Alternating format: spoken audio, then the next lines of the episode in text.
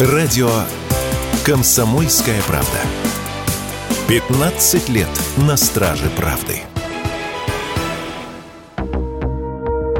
С 1 апреля текущего года цены на иномарки в России могут вырасти примерно на 30%. Речь про автомобили, которые в Россию завозят по параллельному импорту. Поводом для роста стали вносимые изменения в механизм таможенных сборов на территории ЕАЭС, в частности в Киргизии, Казахстане и Беларуси. Именно через эти страны идет основной поток так называемых параллельных автомобилей. И именно там сейчас растаможить автомобиль дешевле, чем в России. Владелец проекта «Автомаркетолог» Олег Масеев в разговоре с радио «Комсомольская правда» пояснил, что подобные меры вводятся в рамках постепенного сокращения машин, которые завозятся параллельным импортом.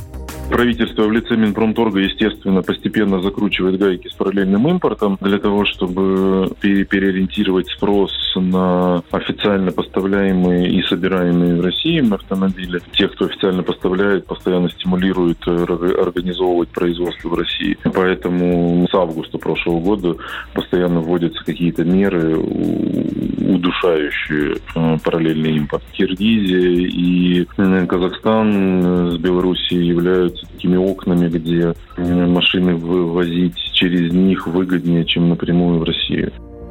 В качестве примера можно привести популярный кроссовер Джили который при растаможке в Киргизии почти в 4 раза дешевле, чем в России. 3000 долларов против 12 тысяч. С апреля суммы сравняются. Такая же ситуация сложится при импорте из Беларуси и Казахстана, рассказала радио «Комсомольская правда» автоблогер Елена Лисовская.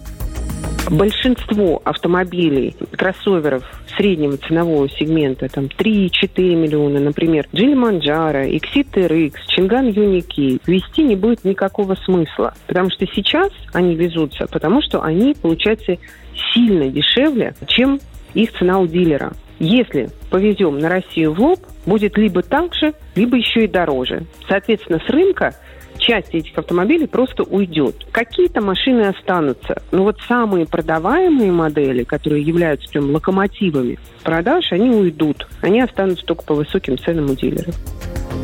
Также надо отметить, что после 1 апреля в цене прибавят, скорее всего, и те машины, которые уже завезены и выставлены в автосалонах. На этом просто-напросто попробуют заработать люди, которые занимаются перегоном машин.